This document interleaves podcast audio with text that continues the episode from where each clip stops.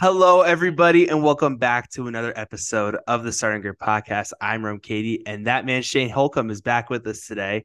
And of course, we have that man over there, Robbie Basel, with a little seasoning today. Uh, we just got done watching the Singapore race, and man, it was it was a lot of fun to watch. And we kind of, me and Robbie kind of hyped it up on on last on yesterday's episode about how like you know just so many good drivers are gonna do their thing and just you know, try and capitalize on the fact that Red Bull are going to make mistakes. And they did that today. And specifically Carlos Sainz, because he came out as the winner today. He had an absolutely fantastic drive. I mean, th- there were a lot of like highs in this race today, I think, from multiple drivers on the grid. So, uh, for our special guest today, Robbie, I'll go to you first on this one. Uh, what are your thoughts on this race, and uh, what do you what are your uh, immediate takeaways? When I watched this race, yeah, I was praising the heavens for Max not winning. And I think a lot of fans were doing that as well. I mean, the, the fact that we got to see someone from a Ferrari, nonetheless, this team that we've seen mess, mess up strategies left and right, not be the ones to mess up today and get a good result, a, a, a win for sure. I mean, that's probably the, that's where, of course, the best where you can finish. But it, I'm really happy that Ferrari was able to pull out the win. And I'm glad for Carlos to get his second career win. We hyped him up yesterday, and he delivered with a fantastic drive today. So it's really fun to see. Yeah, he he he definitely delivered and did his thing today. Shane, uh, you you uh, you uh, took off yesterday's podcast, but we got you back on today, of course. Uh, so I don't know, just I wanted to get your thoughts on the past couple days because I know you weren't on yesterday, but just kind of speak to like what qualifying was like for you, your reaction to that, but also the race too, and how everything just kind of shook out this weekend. For sure. I mean, if I'm gonna encapsulate this full weekend of Formula One racing and just the entertainment value brought from the first free practice session all the way to the race from from Friday throughout the weekend all the way till Sunday, I would probably say it was the best kind of entertainment as F1 fans have gotten in a very long time. I know we've kind of said that this year after some qualifying to syndrome and such of the things, but you know, when you put together a full free practice one, free practice two, free practice three, and then follow that up with a great qualifying session, and then follow it up with a unique race. I mean, I think it's just a relief to see another team able to put all the pieces together and know that Red Bull isn't quite unstoppable. Obviously, you know, winning the first 14 races of a season is uh incredible feat in and of itself. But, you know, it has been 140 days, Rome, since we've last heard a national anthem that wasn't the Dutch national anthem on the top step of the leaderboard and of that podium. So the word that I will use, Rome, is relief here and also entertainment value. I think Formula One fans as a whole won this weekend, and we'll see if we can get some more races like this going into the latter half of the 2023 season. I sure hope so. Yeah, I, I completely agree with you. And I think, you know, yesterday I mentioned the fact that I feel like Red Bull has gotten so much of the spotlight, and we haven't really noticed like a lot of the fantastically tight battles that have been going on, really much up and down this drivers' championship grid and this constructors' championship grid. Like as you as you could see from today, uh, just Lewis Hamilton jumps into P three in the drivers' championship and overtakes Fernando Alonso in that spot. I mean, you're seeing Aston Martin continuing with that trend go all the way down to fourth when they were at one point P2 in the Constructors Championship. So those two things just tell you all you need to know about what else is happening with the other nine teams on the grid. And like I said, if Red Bull didn't exist on this grid, this season would have been a lot more fun to watch if it hadn't been for the absolute dominance that that Red Bull car and Max Verstappen have been putting together. And like you mentioned, Shane, like I think this is probably neck and neck with Silverstone for the race of the year, and it might be better than Silverstone. Like I'm not even exaggerating one bit. I feel like when you like like Shane put it eloquently and perfectly, when you look at how this weekend went from start to finish, it was really just something unique, something different. And if we could take it back to last year too, I mean, there was a lot of uniqueness there too with the amount of rain that happened and that long delay that was reminiscent of Monaco from last year as well. So Singapore always gives you unique and fun energy, and this race weekend had it for sure. But we got to talk about some of these drivers first. And I know we touched on a little bit earlier on, but we got to talk about our guy Carlos Sainz. Man, this dude put together an unbelievable drive.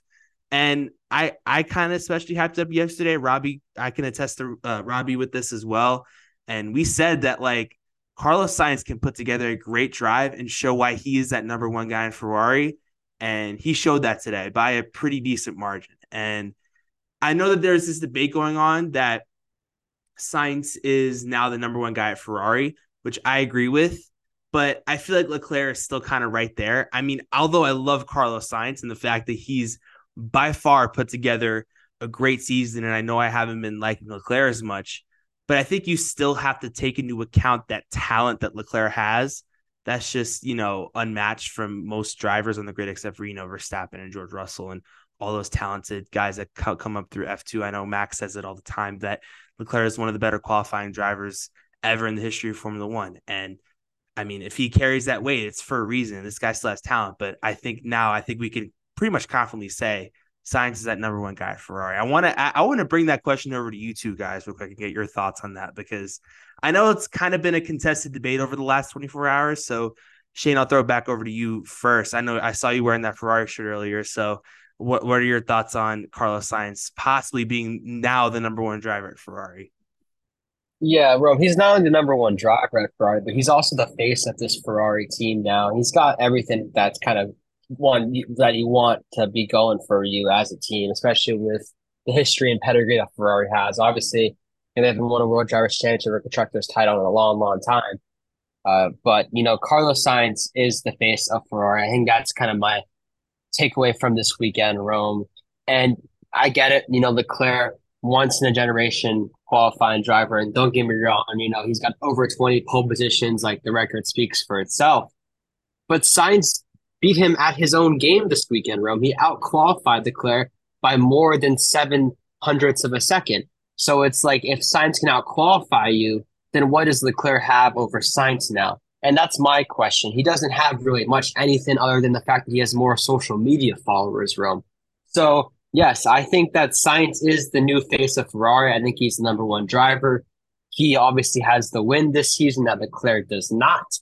Um, he converted the pole position into a victory, which Leclerc cannot say he did back in Azerbaijan in the first couple races of the season. And Sainz felt like he was in control. He talked about how he felt like he was in control from lap one to lap 62. Rome, he led this race. He did not lose the race throughout. That is, I believe, the first time in Carlos Sainz's career. I know he only won, he's only won one race before this in Silverstone, but I don't believe he was leading that whole race um, back in the summer of 2022. So it shows the poise that the Spaniard driver has. It shows the growth that he has made. Because let's not forget that a lot of these Ferrari fans, Rome, their eyes are all on Leclerc. You know, their eyes were all on Leclerc and their hopes were all in Leclerc to bring them back to glory. And so far, the Monegasque hasn't been able to do that. Sure, he's put in pole positions here now and then. But when you look at the win column now, and I know Sainz still is has a disadvantage of that, but you know, when Sainz and Leclerc have been a Ferrari in the same car room these past two, three seasons, overall, Sainz has been the better performer, the more consistent performer. And I guarantee you, if you ask all nine other team principals, including the Ferrari team principal, right now, who would you want out of Carlos Sainz and Charles Leclerc? They would take Carlos Sainz 10 out of 10 team principals. And I think he proved that once again today, Rome. Obviously, the Leclerc had some misfortune, which we might get into a little bit later with Ferrari's pit stop. Obviously, he couldn't be released because of traffic issues in the pit lane, which only goes to show that he might be the most unlucky athlete of all time. However, you know, you you put yourself into that situation as well because Leclerc gets passed early on in the race by George Russell, you know, so and also Lando Norris, and then he had Hamilton come up behind him later towards the race when you know Mercedes's car was just absolutely rapid on those soft tires towards the latter end of the race. But I mean, I'm I'm sorry I'm extending this a little bit longer than you probably want me to, Rome. But uh, Carlos Sainz, I ended off with this. You know, my my three words is face of Ferrari, Carlos Sainz, the Spaniard, going forward. And I don't see a reason why Leclerc fangirls can challenge that at the moment. They've got nothing going for them. And I respect to Leclerc, I think he's a generational driver. I just would rather have Carlos Sainz be on my team right now if I had if I had to pick. Yeah, I think that's a, those are some very interesting points you make, and I remember like you know just partially of last year where we were like, like we we were kind of like questioning what his place was in F1. Like, was he kind of this consistent driver that was just going to get you like a P5 and a P6? Like, I remember we were having that conversation last year and just kind of playing second fiddle to Leclerc. But I feel like, especially this year, he has taken a huge leap. And I think we kind of, sh- we, I think we were kind of shown shades of this win from Monza too when he held Verstappen back for 15 laps he was so aggressive. Like I've never seen a dude so aggressive, like drive like that in a very long time. And you could tell he just has that energy and that drive. And I feel like if he continues to do that more often, he'll be in a better situation. And I think just lastly here, like I think he, I think this is probably his best season by a wide margin, like in his career, because like you, you you haven't gotten this type of aggression from Carlos Sainz in the McLaren or the Renault, at least to my memory. Like you haven't gotten this type of Carlos Sainz that's going to get the job done and try and get past guys and really just put the pedal to the metal and really just do his thing. So you got to give him credit there. But Robbie, I quickly want to get your thoughts before we move on to the next thing here on Carlos Sainz. My my one thought was when Shane was bringing up the points, which I completely agree for you, and I'm puzzled. I'm going to give you guys a complete opposite perspective here. I'm puzzled by the way Ferrari has handled this. And my reason for that is you go back to August, and there was one thing that really ticked me up from August was the rumor of the pre-agreement with Audi in 2026 from that report from that Australian that Australian report, which made me makes me question even more what the hell Ferrari's trying to do. You're trying to go after a guy who may not be with you in a couple of years rather than the dude that will hopefully stay loyal to your team. It's a weird direction. Now, would I rather sign to Leclerc right now? I mean, someone's reached out to Sainz for a free agreement in 2026, so someone obviously else wants him. But of course, I would rather Carlos Sainz. He's been the red hot. He's in great form. He's did all this extra stuff for you. Yes, but as a face of a franchise, Maybe in the short term, but long term, I can't justify it, Shane. I'm sorry, man. I cannot justify it. I mean, I mean, I can I can really see those points. Like, I I mean, I totally get it. Like I mentioned, Robbie, like last year we were like, like where is his place in this sport? Like we don't know where his place is yet. But Shane, I know you wanted to add something into the table here before we move on. Just quickly add your uh, two cents into this. So Robbie, well, I do completely respect that point of the fact that he can't be the face of a franchise. This guy is literally now more of the face of Formula One in Spain and two-time world champion Fernando Alonso is. He has more popularity in I, Spain than Fernando Alonso. I couldn't does. agree with That's more a fact. I could not agree. I could not agree, with you more on that fact whatsoever. However, it's not more about my thing. Is it's as a brand as in general because knowing for your brand to have high leadership and high respect, you have people who will be loyal who have not gone out and signed pre uh, other contracts already. Like I can't I can't justify myself saying that Carlos Sainz is the face of a brand when he signed another contract already. According to okay, so Robbie, Robbie, I, I see what you mean by he's more talented you, one, but no, no. Let me ask you a question. question. So, sure, what sure. what year what year did you say that he he signed that pre contract agreement with? Just some year again. I think it was 25 or 26, not sure. All right, exactly. That gives him two more seasons with Ferrari. So why can't he be the face of that franchise? Well, wouldn't you want Leclerc I mean. That's kind of a valid point, though, Loki. I'm not even. But lying. here's your question. I like that question. I like that question a lot. Let me ask you this then: Why wouldn't you want the dude this, that's going to stay loyal be the face of your franchise long term? Then why wouldn't because you? Because I know Ferrari would rather win than have a guy stay loyal to them. I mean, they. I mean, this season they have no experience of winning other than botching strategies. So I mean, all they've done is botch strategies all season. And well, they've just put together a perfect to, weekend from fastest in FP1, FP2, FP3 quality and the race. What have they done around this weekend? All right, all right, all right, fellas, fellas, fellas, we got to wrap this up. We got to wrap this all up. Right, I don't want this right, to turn sorry, into a sorry, first take segment. I'm not trying to have this turn into a Stephen A. Shannon moment, but they, I, I, I respect both points. I respect both points 100. percent So we got, we got to, we got to keep this train moving though. So next up, though, I do want to bring up the point of Lando Norris, and I also want to kind of group in those last few laps where Sainz Norris, Hamilton, and Russell were kind of all in that quartet in the last few laps. I want to get your thoughts on that in a bit, but I first want to talk about Lando's drive today because I really, I kind of predicted this off rip. Like, I really thought this guy was going to put together great drive. And Robbie was like kind of hesitant to put, to put Lando on the podium. And I respect that because they have been kind of on a, on a slide the last few races. But I don't know, man. Something about McLaren and those new liveries and the fact that those drivers do really well in those. I mean, granted, Piastri had a very wacky drive, which we will get to in a moment. But I think, you know, just off of Lando's drive specifically, I think you got to give him a lot of credit for what he did today and to get an- yet another podium on his career docket for stats. So, uh, Robbie, I'll go to you about this first. You know, and like I said, you were very hesitant to put Norris in your podium predictions on Saturday. So, after this race, you've had time to think about this. Now, what what are your thoughts on how Lando did today, and will he ha, does did he prove you wrong today? Because I, I mean, I, I for sure thought he did, but I mean, you're you're you're the person who uh, didn't put him on your podium, so I'll, I'll I'll let you speak for yourself. Just two facts to come up with before I make my point. Rome got the, I believe, got your podium entirely correct yesterday. From yesterday, no. Uh, I didn't have. Uh, I Hamilton was P three, but I had I had Leclerc P three. Leclerc was like I. Oh, think, you didn't have Hamilton. I thought you were the one that had Hamilton. I think that might. No, I had I had but, Leclerc. I had Leclerc P three. And uh, one other fact: Max has not has not gone on pole or or led after the first lap after a show I've been on. So take that with it as an interesting note. But can we just keep on bringing like... Robbie back into the podcast every weekend, please? hey, maybe he's that good luck charm. We'll take it. As I'll gladly. I'm sorry back, in advance, Mac. It's not the Singapore curse; it's the Robbie Basel curse.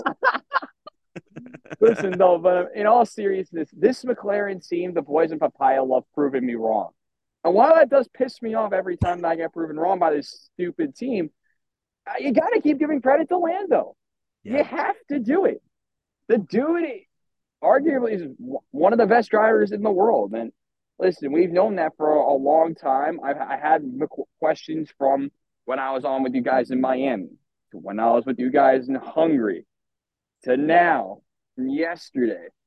I've said the same narrative and question McLaren's legitimacy in a race, qualify every long term in a season. I've done it all. And this team is proving me wrong, wrong, and wrong again. So honestly, I should be just keep dissing Lando for no reason because then he's gonna go absolutely nuts. But honestly, in short, well played the Lando. He got kind of got a little bit of help from that George crash at the end, but man, he put in a great drive, and it's a well deserved podium for him and his team for sure. Yeah, really, really great thoughts there, Robbie. Shane, I'll throw it over to you before we talk about that battle in the last few laps of the race. Yeah, this guy is going to be the next uh, World Drivers Champion, not named Max Verstappen. I'm going to make that prediction right now. He's going to be the guy, if anyone's outthrown the Dutchman. Especially, I think if he continues to have a car like a McLaren who seems to get better over time as the season goes on. And I do see that that's the most important thing for Formula One to have that consistency. Obviously, these past two seasons at the start of the season, they haven't had that. And they got to fix that if they want to become a World Drivers' Championship car. But I think honestly, Lando Norris. I mean, tell me another guy who's gonna who's gonna outthrow Verstappen that you think has a better chance than Lando Norris in that McLaren. I don't think you can name me one, but I know Robbie has his hand up. All right, Robbie, I'll give you this one thing, and then we got to move on to the next thing because I'm not trying I, to have, back and forth again.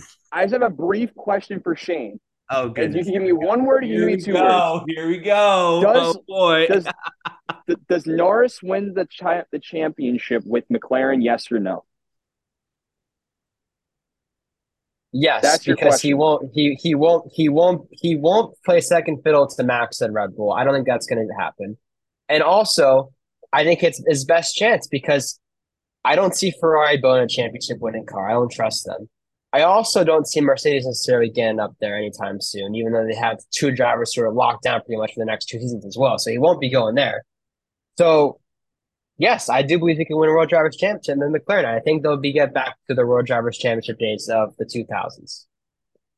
Very interesting stuff. I'll leave it at that. I'll just leave it at that. Yeah. Yeah, yeah. Just just to kind of give my quick quick two cents on this, like I, I don't think it'll be with McLaren because I just don't think they're there yet. I mean, they have been flying as of late, but it's just kind of depends on what the narrative is now. Like whether they'll keep this consistently year to year and they'll prove that it's not just this one off. Because last year they were like one of the worst teams on the grid, like by a pretty decent margin, especially with how Daniel Ricciardo was driving at the end of the year and Lando was kind of doing okay. He got into the points a few races, but I feel like now it's just the narrative is completely flipped on its head with this team. And now we're kind of talking about this team as a top five, top six contender and really just fighting with the big three and big four if you want to count Aston Martin. I don't know if you really want to anymore, but I think, you know, with, with, with McLaren, I feel like they're in a good position now, but in the long term is the big question. So anyway, what I really want to get into is this battle with the last few laps with Sainz, Norris, Hamilton, and Russell, because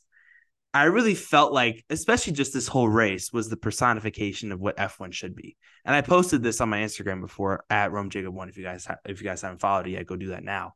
Um, I said that like those battles are what F1 should be. F1 isn't Max Verstappen winning a race by 10 seconds to the next best driver. It's about those three-way, four-way battles, those intense racing moments that, that I was literally on the edge of my seat for five, six, seven laps or however however long that battle was between the four of those guys. And you could just tell that they were on their A game, especially Carlos Sainz, because he was very strategic throughout that whole battle because he was like, I'm to keep Lando next to me so that because I know these Mercedes are going to be super quick and they're on Lando's tail right now. So I got to make sure I tow Lando like a um like a horse horse to a carriage or something like that and just just keep the Mercedes guys off guard just because like they're they were super fast the whole weekend and you could just tell that their pace was immense this weekend and I just think it was fantastic racecraft, fantastic aggression from all four drivers. And it just was kind of like really great battling right up until the end when George had that crash and Hamilton basically got a free podium just off of that when it really should it really should have been Russell P3. I'll I'll be completely honest with you. So I mean, just overall great battles from those four. I mean, those are just my thoughts on it. Robbie, I'll throw it over to you first on this one. Do you kind of share the same thoughts that I do? Like, do you think that F1 is kind of moving in the right direction now that we had that battle and now that we're seeing that there is a chance that we can get these battles further on in the future? Or will we just kind of stick to the same narrative all season where Verstappen's going 10, 15 seconds past the next best driver and winning Grand Prix like it's nothing? The fact that it's possible is a win in my book to begin with. The fact that it's possible, listen, I, I will be dead honest with you after Hungary, I didn't think it was possible. I thought Max would win every race and everything would be boring. I would be falling asleep like every other race. And I think I could say that for myself and a lot of other fans. I think they'd all be on the, the same boat with me. And I think after watching this race, there's some hope.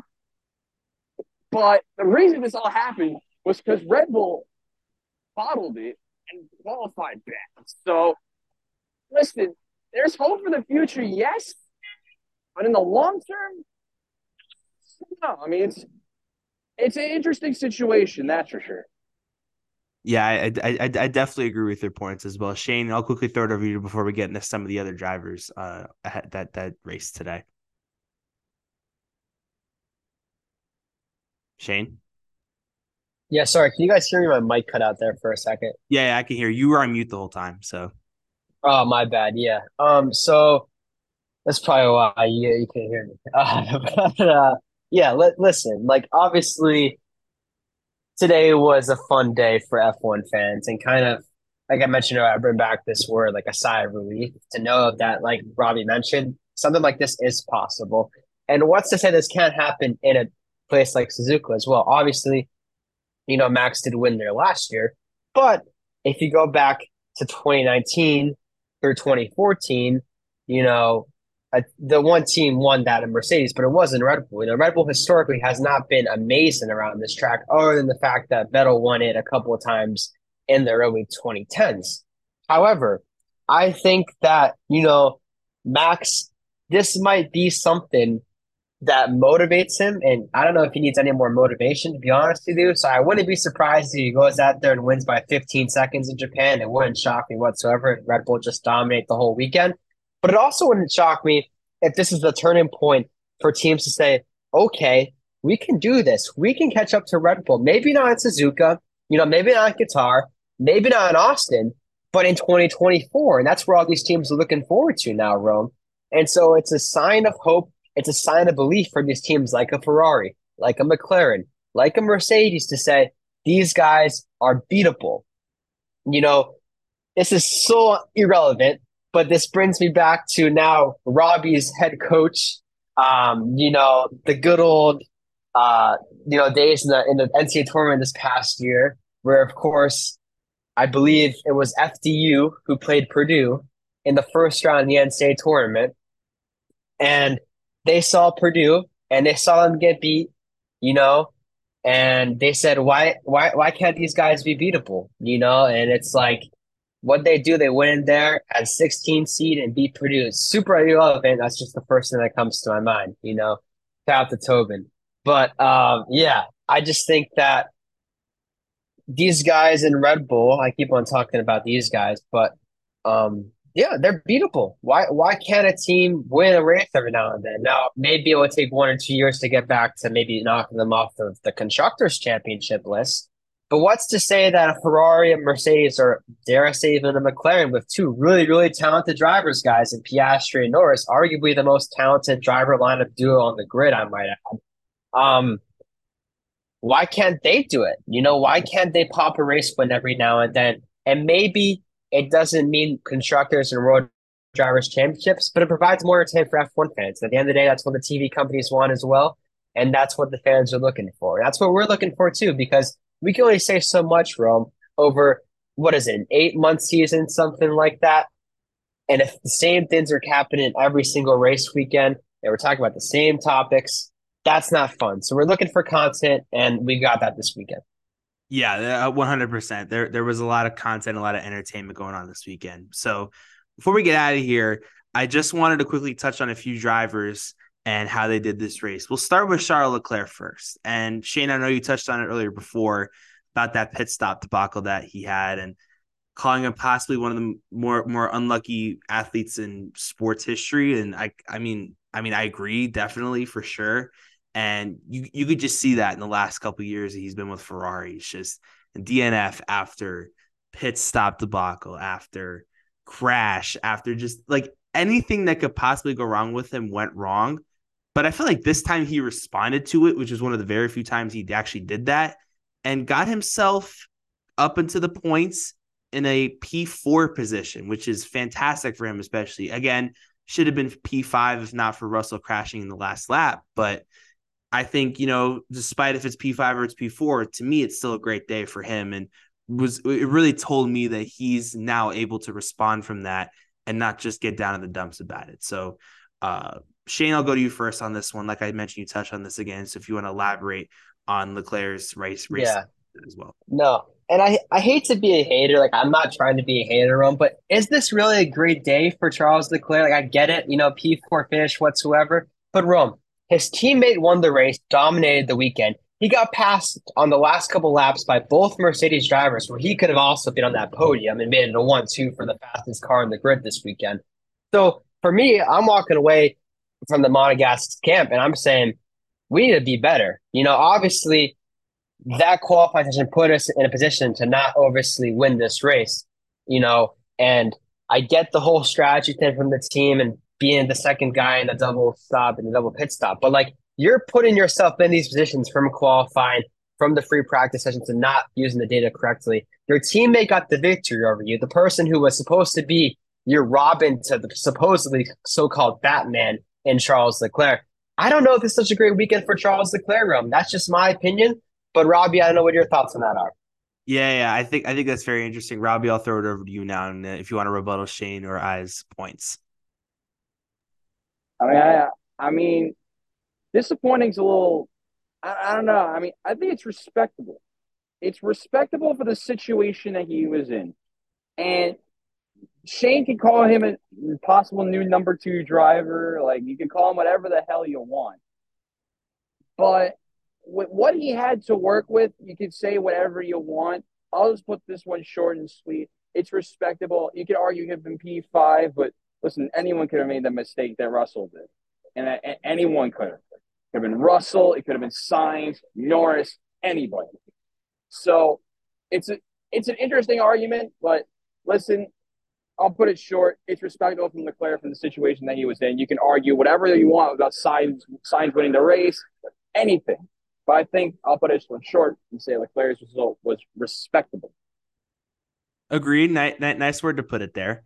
Uh, the next driver I want to talk about right now, just a little rapid fire, is Oscar Piastri. I mean, this guy had a very interesting weekend to say the least. I mean, this guy was in P17 because of a Stroll crash, and Stroll wouldn't obviously race because of the ramifications of that crash. But I think Piastri again was just we talk about unlucky, just being super super unlucky from the jump.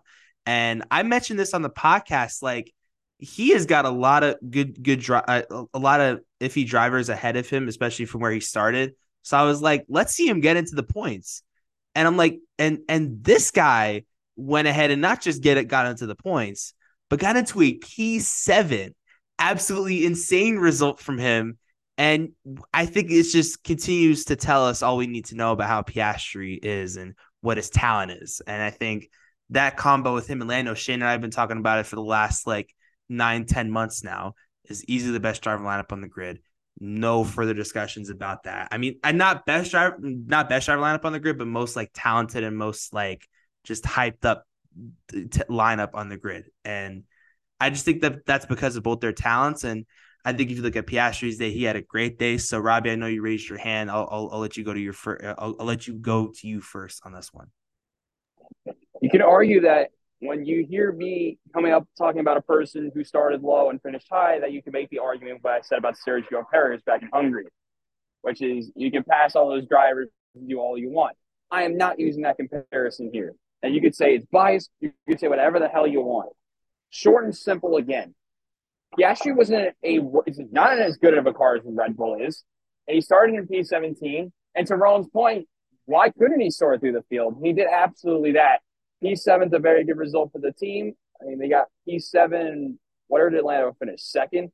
P7 and P2, very respectable. Once again, respectable result for the team. It's a solid drive from Piastri. I mean, I don't know else how you can word it. I mean, it's a good result for the team and a car that, I mean, you he, did he win driver of the day? Do you know that, Rome? Uh, know he did. He did not win driver of the day. I think it was Carlos Sainz that did. Oh, fair play then. So I mean, you could argue that if he won driver today, it was like those that Sergio Perez one from earlier in the season where he qualifies bad and finishes well, but I can't use that argument here because he's not in a good as good of a car. So I can't use that argument here. Respectable, respectable, like like, like you've been saying the whole time. uh, Shane, I'll go to you quickly about this one about Piastri. Kind of, what was your immediate thoughts on how he did today? Yeah, big props to Piastri for not letting the P17 quality kind of thing that wasn't really his fault tore him down. Obviously, that Lance Stroll crash and Q1 session kind of didn't let him finish his final flying lap and get it into the second part of qualifying. So it really wasn't his fault that he qualified 17th. But what did he do? He doesn't complain about it.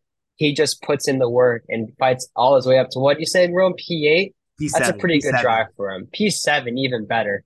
I mean, and you look at the guys that were ahead of him too. Like he did, he didn't have to pass amazing guys, but like he still does the work, and that's the thing that's most impressive for me. Like this isn't a guy who's crashing and putting into the wall.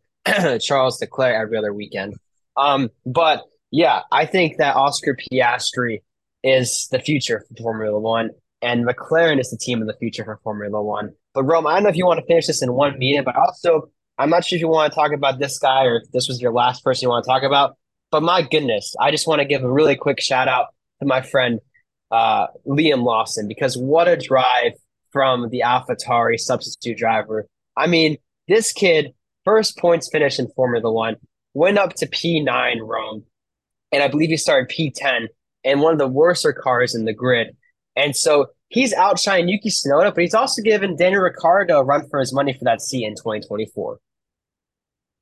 Yeah, I mean, again, I I mean, you you read my mind. I was gonna talk about him last, so you you, you definitely won that on that front. But I mean, again, Liam Lawson, third race ever as a Formula One driver, gets into the points. like that tells me that he's almost a lock to get an AlphaTauri permanent seat in 2024. And like you said, Shane, this guy could be in the Red Bull discussions for that second seat next to Max Verstappen. Like I, I don't think that's out of the question at all. Robbie, it over you. Lastly, uh, talk about Lawson's day and uh, will he get that AlphaTauri seat in 2024? Sorry, my mic wasn't working there for a second. Um, yeah, no, I remember uh, I was watching a pod, a reaction to a pod from a podcast this morning, and there and the um, this P1 with Matt and Tommy, and they're like Liam Lawson, the goat, and I was and I rewatched the race and like, yes, he put in a great drive today, very res- once again respectable, but um, replying that narrative. But here's my question, and this is the question to think upon. Not, I don't want any guys to answer this. Will this turn into the Nick de Vries situation from last year? That's my question to you guys. I'll leave off my part from that, Rome. I mean, I mean that that that's a very interesting rhetorical question to talk about. I mean, it could be different, it could not be. I mean, we've seen what Nick de Vries could do, but anyway, that will wrap it up for today. Thank you guys so much for listening. Really do appreciate you guys listening. You can follow me at Rome Jacob One and at Rome TV. You can follow my guy Shane Holcomb at Hess Holcomb Five, and we will see you guys next week in Japan. Peace, guys.